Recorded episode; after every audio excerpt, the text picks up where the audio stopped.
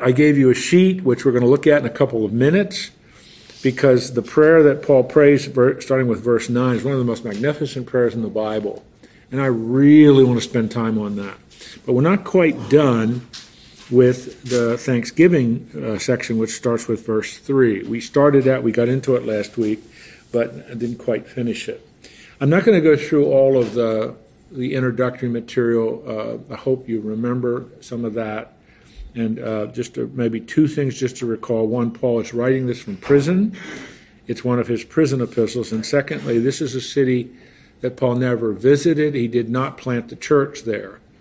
It is Epaphras, or sometimes called Epaphroditus, who planted the church, and his visit to Paul while he's in prison, he's mentioned there in verse 7. Uh, his visit to Paul is what prompted this letter. Is there any question on any introductory stuff? Just to make sure you're all tracking with me there. Okay?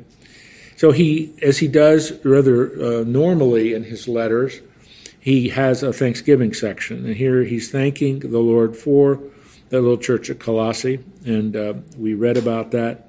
And you'll see in verse 4 and verse 5, he's thanking them for their faith in Christ. Secondly, for the love that they have. And third, because of the hope, of the hope laid up in, of you in heaven. And we talked last week, I wrote that on the board. I'm not going to do that again this week. The structure of this, the grammar of this, it is their hope that produces, that generates, that energizes their faith and love. So you could you could you could translate it this way. Because of the hope laid up in heaven, we've heard of your faith in Christ Jesus and the love you have for all the saints. You follow what I'm saying? Because of your hope, this is what we're seeing.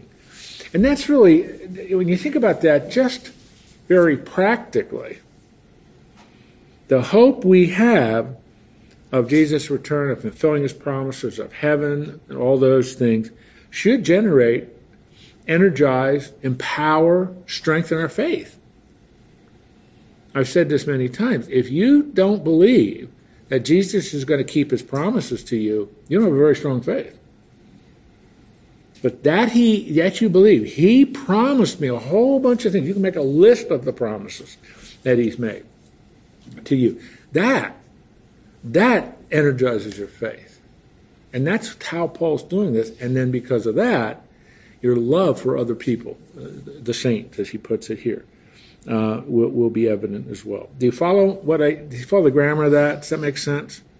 And just practically, I think it's important for you and me in 2019 to think of it that way. My hope is focused on a person and all the promises he made to me about eternity, future, heaven, etc. Therefore, I really, I really do believe that I can trust him. And therefore, because I know he's coming back and I want to hear him say, Well done, I, I, I will love the saints. That's kind of how Paul's structuring it. of this you heard before in the word of truth, that is the gospel, which has come to you as indeed in the whole world it is bearing fruit and growing. And so you just you kind of see an interesting little just an interesting little bunny trail that he inserts here. You responded to the truth of the gospel, and you know what? Throughout the whole world, the gospel is bearing fruit and growing. Now, when Paul used the word whole world, in you know in the AD 60s when he wrote the letter, um, he meant the Mediterranean world. I mean, you know, he, they didn't understand anything about the Western Hemisphere. They understood nothing about Greenland. If you follow and that should be a joke. But anyway, they didn't know about those things. So the whole world was his world. But by extension, we can say that applies to anyone who reads this in the last 2,000 years, they'll understand whole world in the context of the whole world. So you and I have the advantage of we understand the whole world. And it, it, I'm sure you've heard this. In the last 30 years, more people have come to know Jesus Christ, both in terms of raw numbers as well as proportion, in the history of the church. Amen. Now that should be, wow, I don't hear that on the news at night. Even of all stations that should report it, Fox News doesn't even report that. You know, and they should, but you know, rarely did they report those things. It's just, it's one of, despite all of the negative and, and heart wrenching and horrible things you hear in the news, I always say to Peggy, you know, I always am drawn to one fact Matthew 16. Jesus said, I will build my church. That's his priority. And despite everything Putin and Xi and everybody else is doing, Xi Jinping, you know, the president of China is what I meant by that. God, God's program is still on track. He's still building his church. And if, if we're to understand the reports accurately, which I have no reason not to, some of the fastest growing areas of the church, that is geographic where it's growing, is in northern Iraq, the fringes of Iraq and Afghanistan, uh, uh, Iran and Afghanistan, uh, parts of Syria, which is unbelievable. Because when people are pushed to the end, the gospel will most touch them because they're vulnerable. They have nowhere else to turn. Now, it isn't the only place where it's growing, but it's really an amazing thing. So Paul's just making that, uh, that, that comment. As it did among you since the day you heard it and understood the grace of God in truth. Now, that is a powerful phrase. You should underline that or circle it or do something just so that it highlights. You've heard and you've understood the grace of God in truth. Now let's take that apart. Because that term truth that ends verse 6 should cause your eye to go up to the end of verse 5. The word of truth, that is the gospel. So the context of the meaning of truth in verse 6 is the gospel, the truth of the gospel. The truth of the gospel is all about Jesus, all about what he did, all about what he accomplished. And Paul connects that to the grace of God.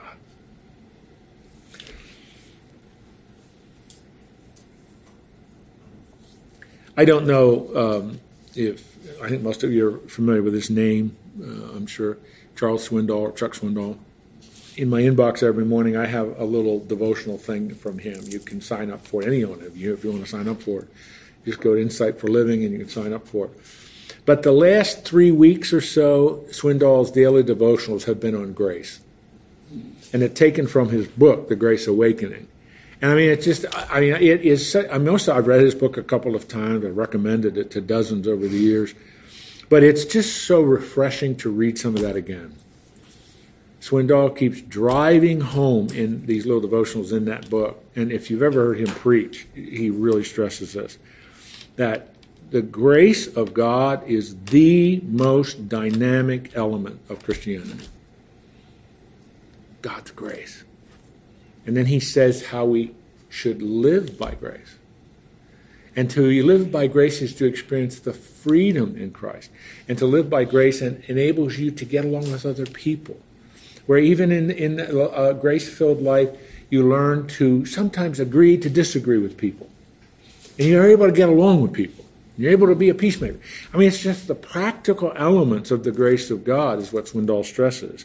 And Paul is Paul is stressing, you heard it and you understand it. Now he's saying this to a church that has is fraught with some weaknesses too. And what do you how do you see that playing into the overall book of Colossians.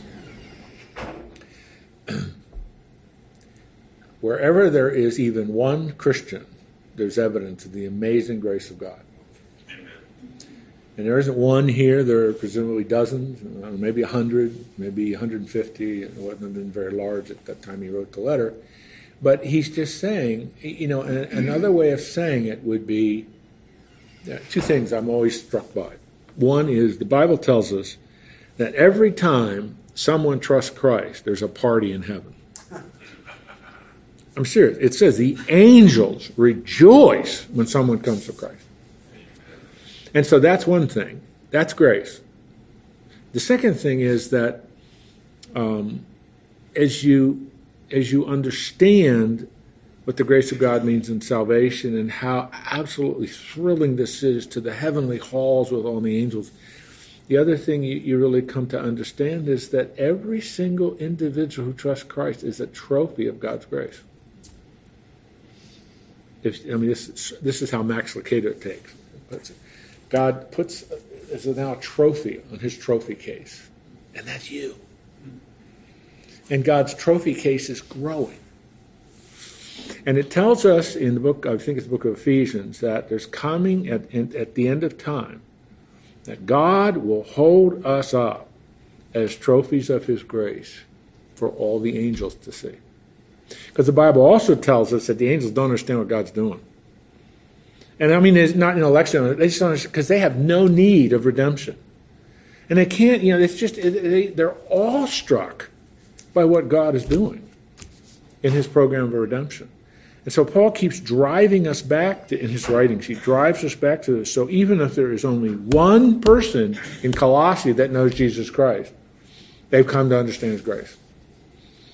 And so he, he wants to correct them, he wants to admonish them, but that's coming up.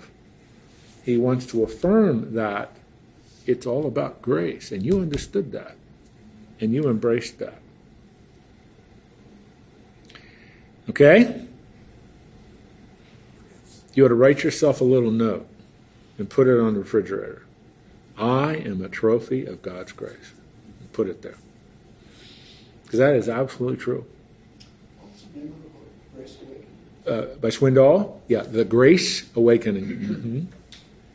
It is a magnificent book, Jim. I mean, it is.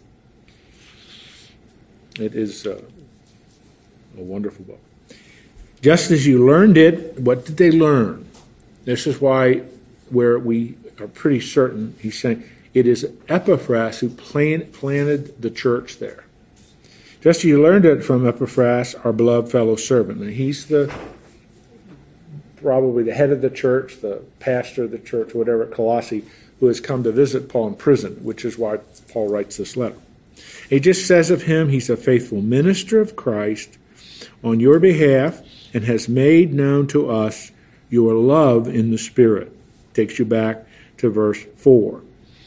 Your love in the Spirit. You could translate that your love energized by the Spirit, or your love by the Spirit. In other words, and that, of course, you know that. Love is a fruit of the Spirit. And that's what Paul said the love in the Spirit, the love that comes from the Holy Spirit who indwells you. It's a magnificent statement as well. So he has much to thank the Lord about with Colossae, despite all of its challenges, which we'll read about in a little bit. He has much to thank the Lord for. I think that's an important thing for us to remember. Um, anywhere the gospel is, is beginning to penetrate a culture, in other words, people are coming to Christ, wherever it is, the first thing we should do is thank the Lord for that despite the shortcomings, the lack of training, the lack of education that there may be. I mean, one of the greatest challenges the African church right now, because the African church is just exploding. There's so many problems there. But the African church is exploding. But the biggest problem is they don't have a lot of trained leaders. You know, and they really don't have a lot of trained leaders.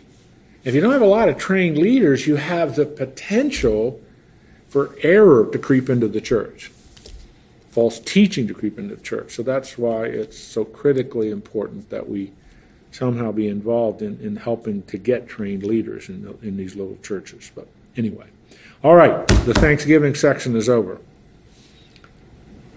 And the next section is encouragement. Yeah, it's an incredible prayer. It really is.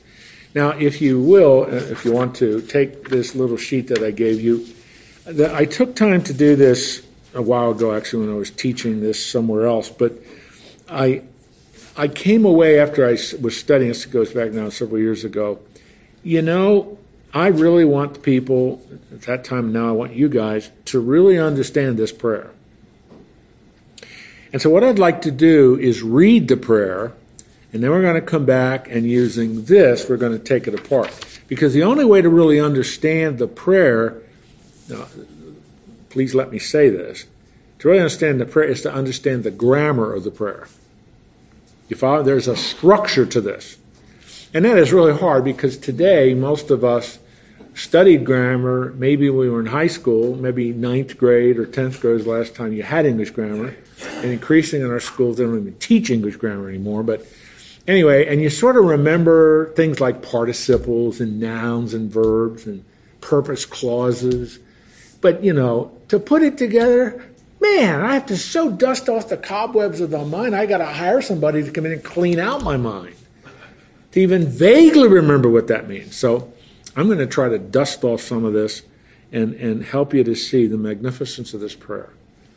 And the second thing is, once, men, we don't pray like that. We don't pray like Paul prayed. So let me read it.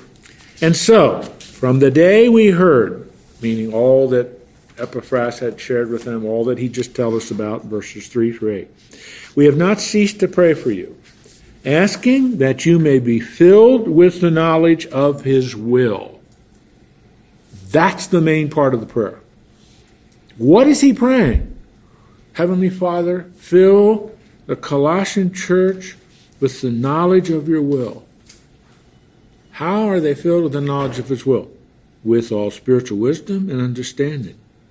With this, this intended result, so that the, you may walk in a manner worthy, O Lord, fully pleasing to him, bearing fruit in every good work, increasing in the knowledge of God strengthened with all power according to his glorious might for all endurance and patience with joy, giving thanks to the Father who has qualified you to share in the inheritance of the saints of light, has delivered us from the domain of darkness, transferred us to the kingdom of his beloved Son, in whom we have redemption, the forgiveness of sin. I mean, this is the most, this is one of the most astonishing prayers of the Bible. It is filled with doctrinal truth. It's filled with exhortations and challenges that should shake us in our boots. And may I also add, this is the kind of prayer we should be praying for our children. That we'll see our kids exhibiting this. So let's take this, and I'm going to make a lot of comments about it, but this by this I mean the handout I gave you. This is intended for you to see the structure of the prayer. Then I added a few notes here and there, and I'll add some more as we talk. So it's, it's really remarkable. He says, We have not ceased to pray for you. I'm always struck by Paul's prayer life. What does that mean? We have not ceased to pray for you. Is this a guy who is 24 7 praying? Well, we know that's not true because he was busy doing lots of other things. So, whatever he means by that exactly is prayer, uh, prayer to Paul was an ongoing, continuous conversation with God. Last night, our daughter was over at our, our house and dinner and all that, and she said, "You know, Dad, I, I'm really, I'm really learning. I'm really learning the value." of praying to God all through the day, not just in my devotional time in the morning. Now, I don't know how something like that would strike you as a dad. But that was like, oh my goodness. So I tried not to get excited. I tried, I would, I want to leap up in the, my chair and run around the house. And, but just that's just evidence of what you all want to see in your kid spiritual growth. Spiritual growth. So Paul, I'm not cease praying. I'm an ongoing, continual conversation with the Lord. And every time the Colossian church came into his mind, not only when he's praying in his devotional time or whatever, they, they come into his mind, he prays for them. And what is he praying? Well, this is a young church. It's a new church. They're undergoing enormous pressure. There are false teachers in their midst trying to rip them apart. So, Father, my prayer for them is that they will be filled with the knowledge of your will.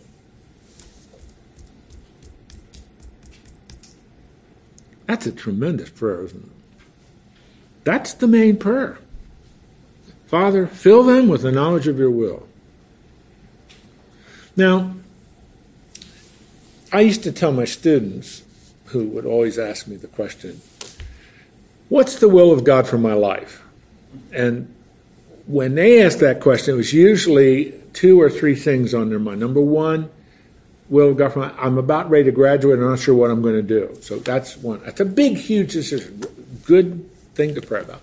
Second, I've been dating this girl for three and a half years. We're getting near the end of graduation. I'm thinking about asking her to marry. Should I do that? You know, that those kinds of big things. And my response always, well, you know, it's really interesting that you pray for the will of God. 96% of God's will for your life is already revealed. Now, I, I pull that percentage out of thin air. I, I don't know. If, you know. But it's really interesting. You go to 1 Thessalonians chapter 5 Paul says to the Thessalonians, the will of God for your life is that you be sanctified. And we've talked about sanctification. That's a, that's a big, but that, think of how much that includes. That the will of God is that you be sanctified. How much does that include? That's a huge swath of your life. so it's like you know, the will of God isn't one of these mysterious, ethereal things that you know you somehow mystically through some gastronomic feeling that may have more to do with your indigestion than God really moving. You know, it's it's just this daily understanding of what is God's will for my life. So if you are trying to discern God's will and you spend no time in His Word, I'm not sure you're going to be too attuned to that. That's why He adds, and this ESV translates it in all spiritual wisdom. You could translate that with all spiritual wisdom and understanding. That's why on the chart, I have two little arrows. Understanding the will of God, having a knowledge of the will of God, insists upon spiritual wisdom and insists upon understanding. In other words, the source of spiritual wisdom is the book that you have. Well, some of you, like I do, just have notes, but the book that's in front of you. And the result of coming to terms with that spiritual wisdom is understanding. Both of those words, wisdom and understanding, are all through the wisdom literature of the Bible Proverbs, Ecclesiastes, the Psalms, and to some extent, Job. So it isn't some osmosis mystical thing. It's the spiritual wisdom and knowledge that comes from understanding what God has said. Knowledge of His will is understanding what He's already said. And what He said is in the Bible. And that requires spiritual wisdom and understanding. So, what He's really saying, because this is in light of the problem that there is at Colossae, now you can understand why he's praying this. But the one thing they really need is knowledge of your will, sourced in your revelation, that is gained through spiritual wisdom and understanding.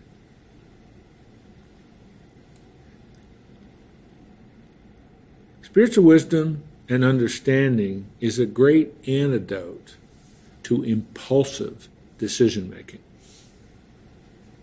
Do you understand what I mean by that sentence? Spiritual wisdom and understanding is a great antidote to impulsive decision making. Do you know what I mean by that? You just impulsively act. A wise person rarely impulsively acts. Now, sometimes, I mean, you, you know, you're in a crisis, you got to decide. But I'm talking about your, your, your, the typical wise person is not a person of impulse. I need to think about this. I need to work through this. I need I need the wisdom and discernment that comes from God. Discernment is insight into the consequences of our choices. So you start to say, okay. So what Paul is saying, Lord, these people need help.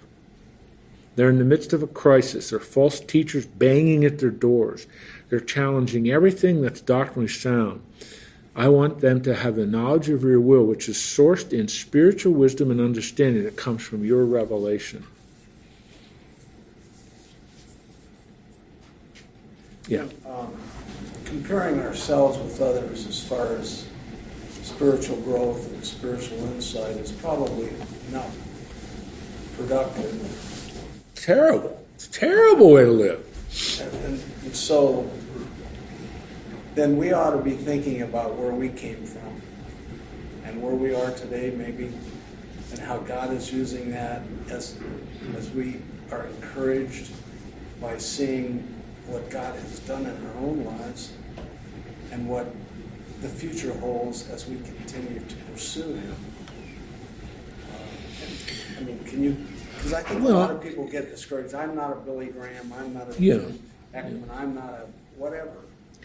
Well, yeah, not so don't put me there in that category, but it's the idea of the worst thing you can do in spiritual growth is to compare yourself with others. I mean, other spiritual leaders, spiritual people. Now, it doesn't mean you don't have, and that's why I'm trying to hedge a little bit. That doesn't mean we don't have good spiritual role models. Paul tells various churches he writes to, mimic me because I'm mimicking Christ. I mean, but he's not talking there about his success. He's talking about the spiritual fruit. Mimic what are my priorities? I, I'm telling you that. I'm trying to live that. I become someone that you can understand this about. Priorities, how you're modeling spiritual growth and, and spiritual priorities like the fruit of the Spirit and so on. But to compare yourself, well, I'm not Billy Graham, or I'm talking to millions, and he, he's with the Lord now, but millions and millions of people. What an impact he's making. I'll never do that. Well, 99.9999999% of believers are never going to do that. But your impact can be on the people across the street, your children, your grandchildren, your spouse, your extended family, etc. And, and so it's seeing, you know, the Max Lucado always says, God has uniquely created you, uniquely gifted you for unique ministry that only you can do. So, I mean, you've got to fit, you have to filter that through. That means self understanding. I have to understand who I am in Christ. Well, that's all about the Bible. Uniquely get that means you have to get busy and start serving and start to understand where your gifts are. And then you begin to understand what God wants you to do, a unique ministry you only can do. I mean, you've heard me, we've talked about this before. There are some Sunday school teachers that have been faithfully teaching little children for decades. Unique gifts, unique situation, unique ministry. I'm telling you, some of those Sunday school teachers have made a greater impact than some pastors because they have taught hundreds and hundreds and hundreds of little kids the things of the Bible. And, you know, that no matter what, kids never forget that stuff. I still can remember, now you don't even know what these are, but I still can remember flannel graph stories when I was in Sunday school. I still remember them.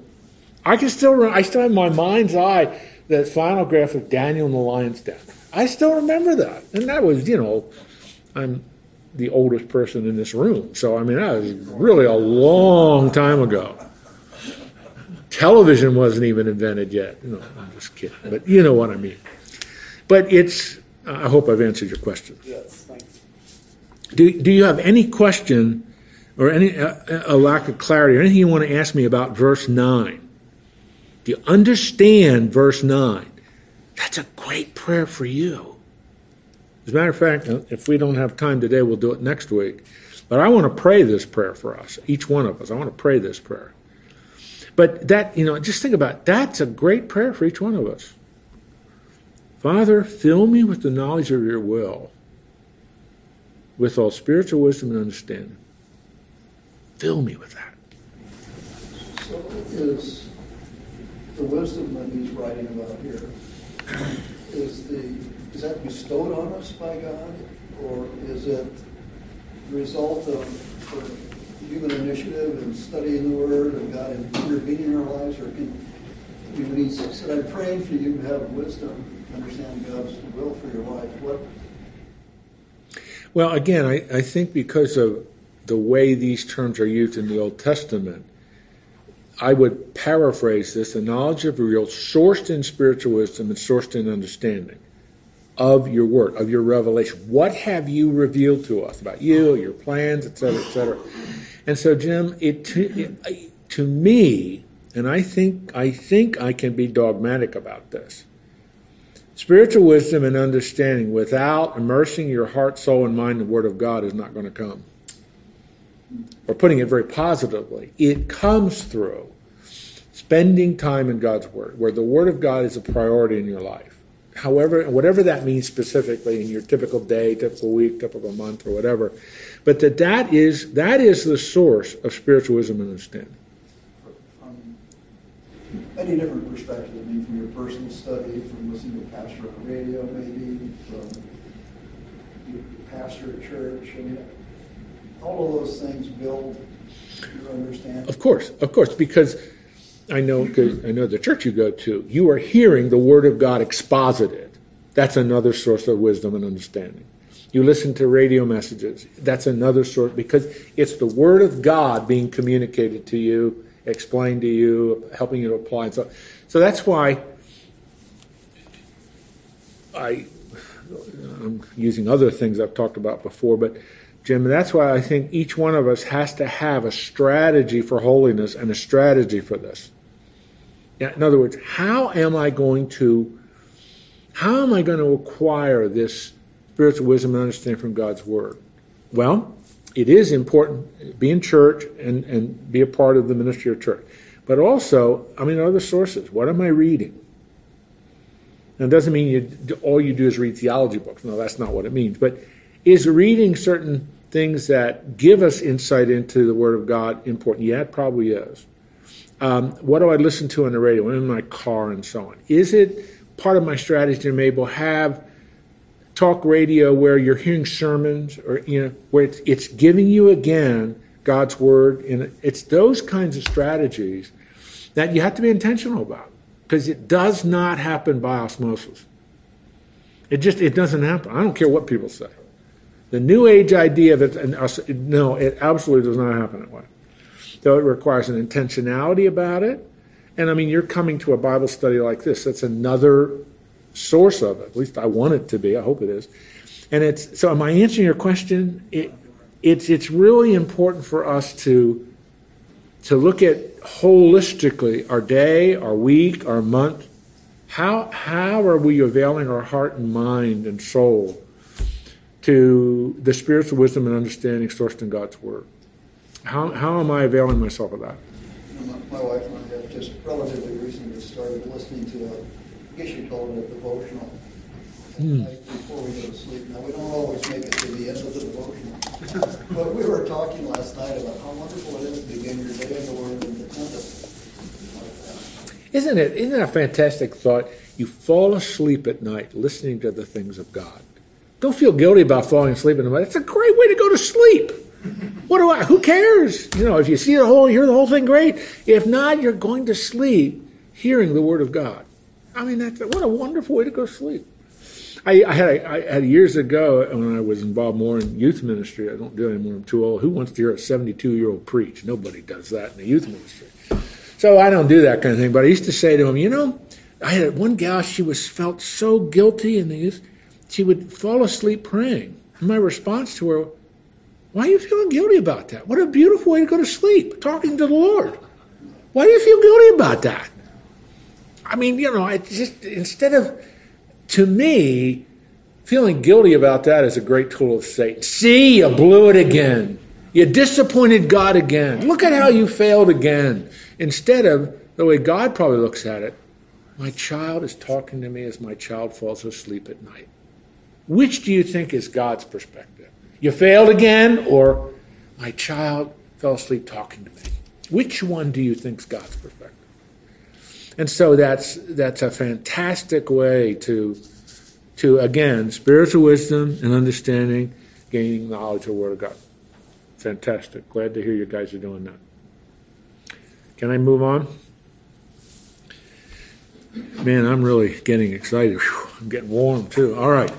Now, verse 10 moves us into the purpose, or you even could maybe say the intended result. It's always hard to know where the line of purpose and result is, but and and you'll notice I put this in the in brackets there.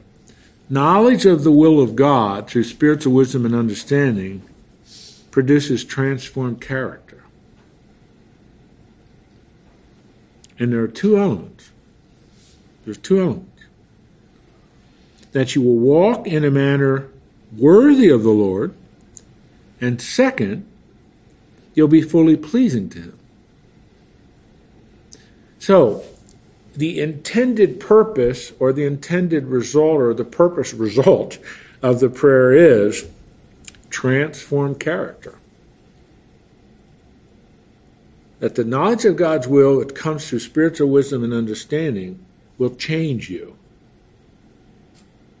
Isn't that what this is all about? Will change you. And the first thing is, first item is, now just look at look at look at the breadth of this the all inclusiveness of this. Walk in a manner worthy of the Lord. Now, the Greek word for walk is peripateo. I know you're really glad I told you that. But the reason I say that is that is the that is the term for the normal walk of life. This isn't some extraordinary supernatural walk. That your walk, your normal walk of life, the normal things of your life will be worthy of the Lord. In other words, you're walking according to the same standard that Jesus has to be holy as I'm holy. Now that's huge. That's an enormous, an enormous challenge for us. But that was God's that was God's goal for Israel. That is God's goal for the church. That our daily norm, the norm of my life, will be a worthy walk before the Lord. Now, what would now he doesn't deal with it. He doesn't explain this in detail at this point, but it would be things like the fruit of the spirit, wouldn't it? The beatitudes. I'm just thinking of two places where there are some itemized lists of things like that. And then be be fully pleasing to him. And I wrote there in, in the chart, will anticipate and do as he wishes. So, I mean, another way of saying that is you're walking in loving obedience with Him. That's pleasing to the Lord. So, I mean, is it is it legitimate for us when we think of transformed character to want to please our Heavenly Father? It's like, duh, yeah, to please Him. And you know, the closer we walk with Him, I often put it, the tighter our hand is gripping His, the more difficult it will be for us to get off the track. The tighter we're holding on to Him, the, the, the more firm our grip of His hand, the, the more um, the more we committed, more committed we are to dependence on Him and yieldedness to Him the less we will get off the track and be displeasing to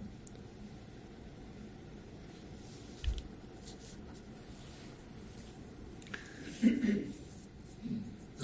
These are strategic moments of silence to let you sink deep into your mind and heart and percolate up any questions. do you follow again? Do you follow the grammatical connection between verse 9 and verse 10. The prayer is they be filled with the knowledge of God's will through spiritual wisdom and understanding. The purpose of the prayer is transform character. So you're saying if we seek God, we will find Him and He will be with us, He will commune with us, He will confirm with us His will. And He will transform us. He will transform us. Okay? I'm just, again, Seems like such an impossible thing to walk on men are worthy of him, doesn't it? Yes. It is impossible. It is impossible. The Christian life is absolutely impossible. Except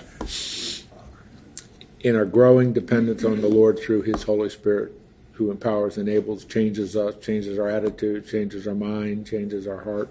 But you're right. It is. But you know, Jim, that the, the neat thing about God is He never lowers the bar of what He wants for us. Yet He gives us all the resources to reach the bar. But it's a process that takes all of our. I mean, it's all of those things that we've talked about over and over, just factoring all of those into our understanding. But you know, um, and I think every one of you around the table would agree with this. Even though this is an enormous challenge, walking a matter worthy of the Lord, fully pleasing to Him, is there any other, can you think of any other way you really would want to live? Because I don't know about you, but I know what my life was like before I came to know Christ. And I do not want to go back to that. That was a long time ago. It was in 72 before I came to the Lord. But I don't want to go back to that. So have I fallen and stumbled a lot in walking in a worthy manner of the Lord? Uh, 402 is my wife's cell phone. Call her up, she'll tell you all of the times I've stumbled and fallen in the last 50 years that we've been married.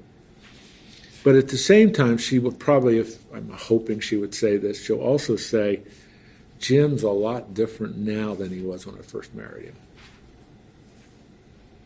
And by different, I hope that would be understood in a positive way. You know?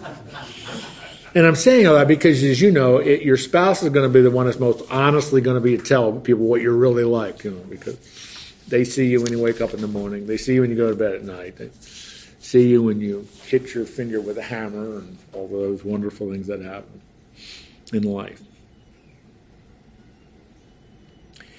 Now, we're only going to get started with this, but take a, again, take a look at the chart.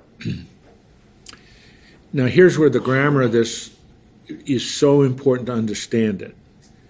What does a life that's pleasing to the Lord look like? There are four participles. Now, again, I mean, you have to, you'd really have to go back and dust off the cobwebs of your mind to remember what a participle is but it usually introduces a phrase that modifies a particular verb. Do you sort of remember some of that? It's modifying. And so what it's doing is that what is pleasing? Bearing fruit, growing in the knowledge of God, being strengthened with all power, joyfully giving thanks. So a life that's pleasing. Now, but the, the Apostle Paul isn't just arbitrarily pulling things out of the air. These, these have scriptural support, strong biblical support. This is the kind of thing God is doing in our lives. But four participles describe, they're called manner participles, but four participles that describe a life that's pleasing to the Lord. So, first, and we'll only get started with this, bearing fruit in every good work. Okay, where would you go, that word fruit, where would you go to see the kinds of fruit that God wants to bear in our lives. Galatians. Galatians chapter 5, verse 22 and 23. Those nine quality traits called the fruit of the Spirit. Bearing fruit, there we go. The love, joy, peace, patience. I mean, all of this. Is that pleasing to the Lord? Absolutely. Because it is the Holy Spirit who is producing this in our lives. And you start, huh? Galatians 5 22 and 23. The fruit of the Spirit. There are nine quality traits there. And so, okay. So, it's pleasing to my Heavenly Father is He sees me bearing fruit love, joy, peace, patience, etc. Two weeks ago, when we were looking at Hebrews chapter 13, verse 16, I think it was, where it talked about doing good and sharing and pleasing to the Lord. Is it the same concept? Same concept. Same concept. Mm-hmm. very much so. Same concept. Mm-hmm. Absolutely. I mean, it's because all of those elements in the fruit of the Spirit, Jim, and I know you know this, all of those elements are basically relational. They're, they're how you're going to relate to and serve and minister to other people.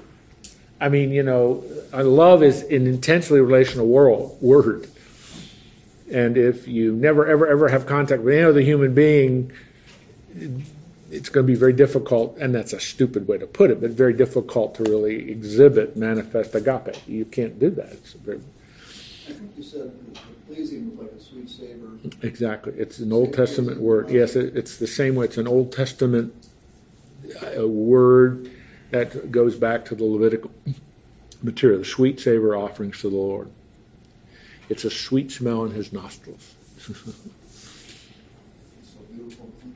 It is. I mean, it's just, you know, how pleasing it is to, what, just think of your children. Think of your children.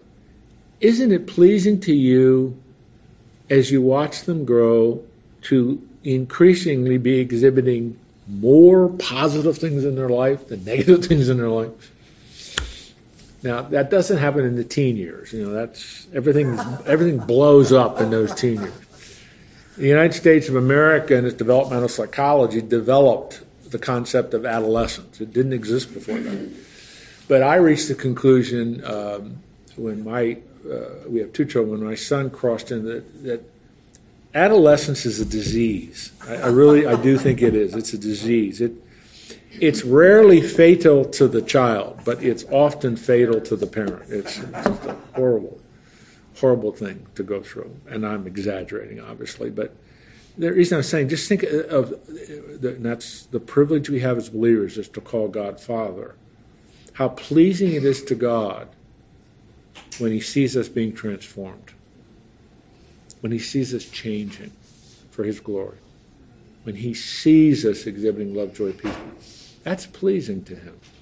That sweet savor aroma that goes up heaven. He breathes it in. You know, I mean, God doesn't do that. It's anthropomorphic language, but it's just a wonderful thought. You know, you you you, you want to say this: Do our children delight in pleasing us? Well, it depends, but for the most part, mostly, the answer is yes. Do you delight in pleasing your heavenly Father? I hope you want to say yes. yes. So this passage gives you an illustration of what that means very practically. To be pl- to please our heavenly Father is to bear the fruit of His Holy Spirit. That's pleasing to Him. Well, I'm, I'm wondering if I shouldn't stop um, because I'm, I'm only getting started. Maybe I will stop rather than try to rush another one in here. So next week, I want to pick up right with, I'll probably go through bearing fruit again, but pick right up with these four participles, and then we'll go back and put it all together and pray for one another using this prayer. It's a great prayer. Uh, we, I, I, it'll probably take us all of the next hour to get through it because there's much to, to deal with yet. Great prayer, isn't it? Really wonderful prayer of the Bible. Let me pray for you all. Father, we're thankful for the Word of God. Thank you for this passage we're studying. Thank you for the thankful spirit of Paul for the Colossians, uh, a little church and a little community that was having major problems, but they still were a source of much thanksgiving, love, and joy. The, the love and the, the faith and the hope that he saw in that little church. And even the, the challenges they had but Epaphras reported to Paul was a delight to him. And then he prays this quite astonishing prayer. Lord, I do pray for each one of us that you will fill us with the knowledge of your will through spiritual wisdom and understanding that's sourced in your word. It doesn't come from anywhere else. And I just pray for these men that they will make that a priority, regardless of their age, regardless of how long they've walked with the Lord. We all can grow in the knowledge of your will. Thank you for being patient with us. Thank you for the the wonderful truth of sanctification, which is a process of you conforming us into the image of our of your dear Son. We're all on that same pathway. We're all in the same process. No matter how long we've walked with the world, with the Lord, we're still not there yet. We won't be until you come back for us or we go to be with you. But that means we, we keep growing and we keep seeking to bear the fruit that you wish for us to bear, and we're pleasing to you. I've often said to my to my wife as we've talked many many times to just seek to please the Lord is a great goal for life. So I pray for these men and my, for myself as well that throughout our day, throughout our week, throughout our month, throughout our years, one of our priorities is Lord, I want to please you. I don't want to be in rebellion against you. I don't want to do that which is displeasing to you. Help me to have that as a priority and we'll study more about that next week. I pray for these men and all their responsibilities, their work, uh, the people they may supervise, their families, their children, their spouse, whatever the context might be. God, we are men that you've uniquely gifted, you've uniquely saved, you've ne- uniquely placed us in a place where you have unique ministries for us, regardless of our age. We're important to you. We bear your image. You, you rescued us from Satan. You gave us a new life, and you have purposes for us regardless of where we are in our lives. We want to serve you and represent you, so help us to do that well in Christ's name.